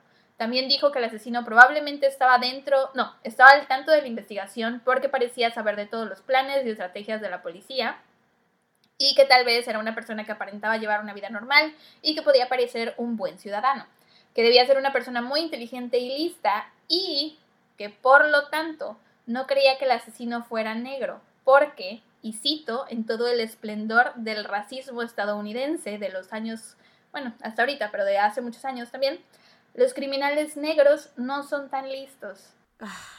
Qué horrible comentario. Qué eh, asco de persona, güey. Pinche racista colero. Y bueno, en todo este proceso se arrestaron a varias personas que parecían ser sospechosas, pero eventualmente se dejaban ir porque no tenían evidencia en su contra o porque tenían coartada que checaba, etc. Por ejemplo, el que a mí se me hizo más interesante fue un hombre que el 27 de abril llegó a una tienda de música intentando vender un saxofón. Mm. Ajá, tun, tun, tun. La chica que lo atendió le dijo que tenía que preguntarle a su jefe sobre si querían comprar el saxofón o no. Y el hombre se puso nervioso y le empezó a decir así, bueno, que no trabajas tú aquí, bla, bla, bla. Y se fue. Obviamente esto fue antes de que el saxofón de Betty Joe, de Betty Joe Booker apareciera. Entonces, eh, los de la tienda de música llaman a la policía. El hombre es arrestado a los dos días y en su habitación de hotel no se encontró el saxofón, pero sí se encontró una bolsa con ropa ensangrentada. Pero él mm. dijo que esa ropa ensangrentada había sido porque había tenido una pelea en un bar, se había cortado, o sea, mm. bueno, le habían golpeado la frente, había sangrado y por eso su ropa estaba mm. ensangrentada. Pero todo lo que decía checaba. Aparte cooperó mucho con la policía y no había evidencia ni nada que les pudiera permitir tenerlo bajo arresto por mucho tiempo, así que eventualmente lo tuvieron que dejar ir. Aparte, seis meses después apareció el saxofón. Aparte de este güey, hay otro sospechoso. El principal es Joel Sweeney. Cada vez que apuntaba el nombre Joel, mi cerebro cantaba Joel y Randy. ¿Sí es Joel y Randy? El... Gente reggaetonera, alguien lo ubica, Joel. Sí, sí, sí. O güey, ¿cómo no van a...? Joel y Randy. ¿Sí es Randy? No me acuerdo. Sí, Joel y Randy, güey, por supuesto. Pues son los que hicieron Zafaera con Bad Bunny. Ah, ok, ok, ok. o sea, si no los ubicaban los de la vieja, de la vieja escuela del reggaetón, ya los de la nueva escuela lo tienen, los tienen que ubicar, güey. Bueno. Joel, Randy. Ok. ¿Puedo continuar? ¿Me hay? Sí, sí, sí. Saludos a Joel y Randy. Seguidores de No Salgas de Casa, tun, Se sabe, se sabe. Joel y su esposa Peggy fueron arrestados en junio de 1946 por robarse un coche que se había reportado robado la noche del asesinato de Richard Griffin y Pauline Moore. Cuando arrestaron a Joel, él hizo comentarios como haciendo alusión a que era culpable de algo más grave, no solo robar autos, porque le dijo a la policía así de, ¿me van a dar la silla eléctrica por lo que he hecho? Los oficiales así de, ah, o sea, vas a ir a la cárcel por muchos años, pero robar coches no es tan grave, ¿no? No amerita que te electrocutemos. Em, cuando Peggy se enteró que sospechaban que su esposo era el asesino, ella les preguntó cómo se enteraron. Aparte de esto, la familia de ella creía que él era el asesino fantasma. Aparte, este güey tenía un arma que coincidía con el arma homicida. Y cuando le estaban interrogando y acusando y le decían así de que tú eres el asesino fantasma, tú mataste a fulanito y a fulanito, él nunca dijo así de no, güey, soy inocente, simplemente se quedaba callado. Y aparte, Peggy sabía muchas cosas, muchos detalles de los asesinatos que solo la policía sabía. Y el asesino, por supuesto. Em, pero las huellas de Joel no coincidían con las que se encontraron en las escenas del crimen. Y aparte después Peggy cambió su confesión y después los oficiales descubrieron que en la noche del asesinato de Betty y de Carlos, Joel y Peggy estaban durmiendo en su coche debajo de un puente cerca de San Antonio, o sea que no habían podido ser ellos los culpables. El siguiente sospechoso es Henry Booker Tennyson, también conocido como Doody. Tenía 18 años. Fue encontrado muerto en su cama en noviembre de 1948. Se había suicidado mm. tomando veneno para rata. Y mm. dejó una nota donde confesaba que él era el asesino fantasma. Pero después la policía encontró otras notas suicidas, como tipo borradores, en donde pues decía cosas más normales de una nota suicida, así como de soy el asesino fantasma. Eh, aparte, sus huellas no coincidían con las de la escena del crimen. Uno de sus amigos había estado con él la noche que Virgil Stark había sido asesinado. Y aparte, este chavo no sabía ni disparar una pistola y no sabía manejar en 1946, aprendió hasta 1947. Y pues al final se determinó que su confesión había sido el resultado de leer demasiados cómics. Hoy en día le echan la culpa a los videojuegos, en 1948 a, los, cómics. También otro sospechoso era un hombre negro. Siempre nos va, nos, va mal a los geeks, güey. O sea, eso es como que, o sea, ¿por qué ya nos hacen ver mal a todos, güey? Sí. Eh, también otro sospechoso era un hombre negro cuyo nombre no encontré en ninguna parte, pero haz de cuenta que las llantas de su coche coincidían con unas marcas de llanta que se habían encontrado cerca de una de las escenas del crimen. Y le hicieron la prueba del polígrafo y no la pasó. Pero, y episodio temático, le hicieron hipnosis. Ajá. Tun, tun, tun. A quienes no crean en el poder del cerebro, aquí están las pruebas. Ya sé, cuando lo dijiste me tuve que morder la lengua para no decir, güey, en el mío también hicieron hipnosis. Entonces, es la, y es la primera vez que contamos un caso cada quien que, hablamos de hipnosis. O sea, que, que, güey, o sea, esto es, el cerebro es demasiado poderoso, El más poderoso. Nunca, nunca duden del poder de este cerebro. Entonces sí, le hicieron hipnosis y ahí le preguntaron si había matado a Betty Joe Booker y él respondió que no. Y ya, lo dejaron libre. Güey, pero aparte, o sea, quisiera, me da curiosidad saber cómo eran las, las pruebas de polígono en los 40, güey. O sea, las cajas estaban hechas de madera de seguro. o sea, no mames. ¿Cómo Escuché que dijiste polígono.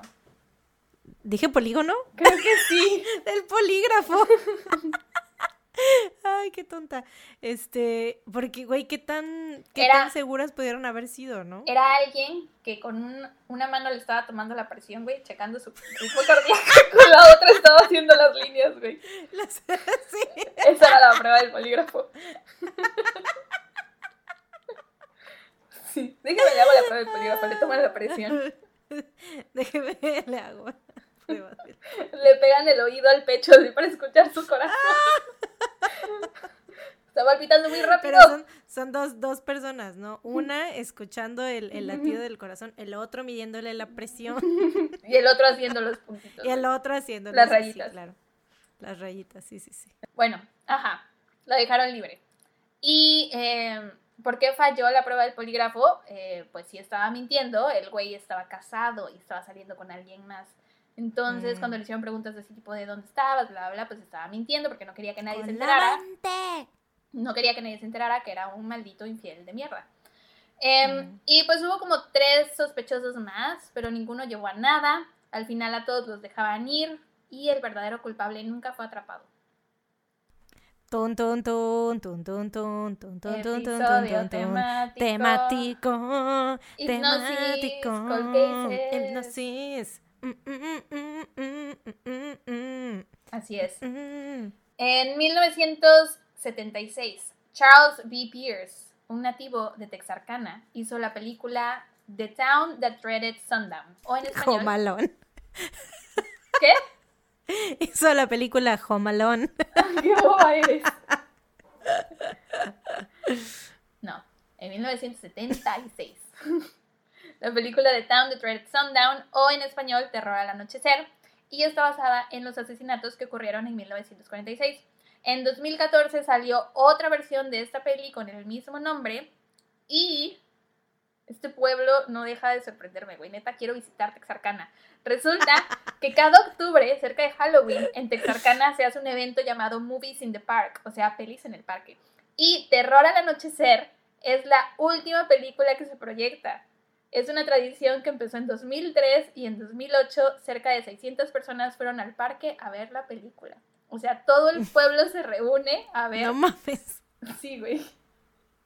¿Qué le pasa a esa gente, güey? O sea, reviviendo el trauma aparte. sí. Mis fuentes fueron Wikipedia, criminalminds.fandom.com, el episodio 28 del podcast Scream Binge, Scream Binge, no, el episodio 28 del podcast Scream Binge y el, y el episodio de The Horrifying Texarkana Phantom Killer del canal de YouTube de BuzzFeed Unsolved. Y ese... Mm, amamos BuzzFeed Unsolved. Sí, ese es la historia de los asesinatos de Texarkana o el asesino fantasma. Güey, eso de que se reúnan todos los años en Halloween a ver la película, neta. No sé, me imagino que es algo que Sé que no has visto Gilmore Girls, pero siento que esto es algo que pasaría en Stars Hollow, el pueblo de Gilmore Girls. Para mi recomendación feliz de la semana, les voy a dar, como, como conté un caso finlandés y ya saben que me mama a mí esto de, si cuento un caso mexicano, recomiendo algo de México, si cuento algo de Canadá, recomiendo algo canadiense, etcétera, ¿no? Entonces, para este, esta vez que es la primera vez que contamos un caso de Finlandia, les voy a contar que mi cosa favorita de Finlandia ever es el grupo de Rasmus. Güey, es mi adolescencia, es todo. O sea, esos vatos eran. Yo ah, quería traer plumas de cuervo en la cabeza. todo el tiempo. Y uno de sus álbumes hace, o sea, cada vez que lo escucho, o sea, es más, ahorita al rato lo voy a volver a poner. cada vez que lo escucho, recuerdo, sí, güey, Dead Letters del 2003, su álbum, no sé si fue su, según yo no fue su primer álbum, pero pues obviamente fue el primero que yo escuché de ellos y, güey, lo tenía en físico, en mi CD, lo ponía en mi grabadora. a todo volumen, porque, güey, neta me encantaba. Er, ese, entre otros discos, pues, de, de, de, esos tiempos del 2000, entre el 2003, 2005 y así, pero ese era de los que, güey, neta, ninguna canción me saltaba, güey, me sabía todas las rolas, güey. Está, es muy buen disco y siento que es la mejor banda de Finlandia. I'm sorry. Sorry about it. esa, es mi, esa es mi recomendación. Dead Letters de, de Rasmus. Muy bien. Bueno, yo les voy a recomendar un libro. Se llama Flores en el ático. Me imagino que muchos de ustedes lo deben de conocer. Es una serie, es una novela, varios libros. Este, yo solo he leído el primero, Flores en el ático.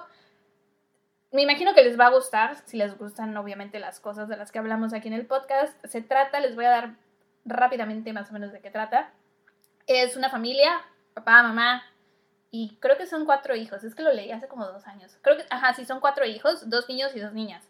Em, y entonces el papá se muere, son como de familia acomodada, el papá se muere, la mamá está peleada con sus papás, entonces no saben que ella tiene hijos y no tiene a dónde ir, entonces regresa a su casa, o sea, a la casa de sus papás y esconde a sus hijos en el ático y ahí los tiene viviendo por mucho tiempo y es está, está fuerte la novela, un poco incestuosa a veces y con mucho drama y un poco...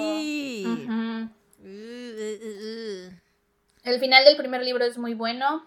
Este, entonces, se los recomiendo, es un gran libro. No he leído los demás, pero por lo que sé, todos los de esta serie son buenos. Y el autor es B.C. Andrews, por si alguien lo quiere leer. Ay, gracias. Aplausos para ti también.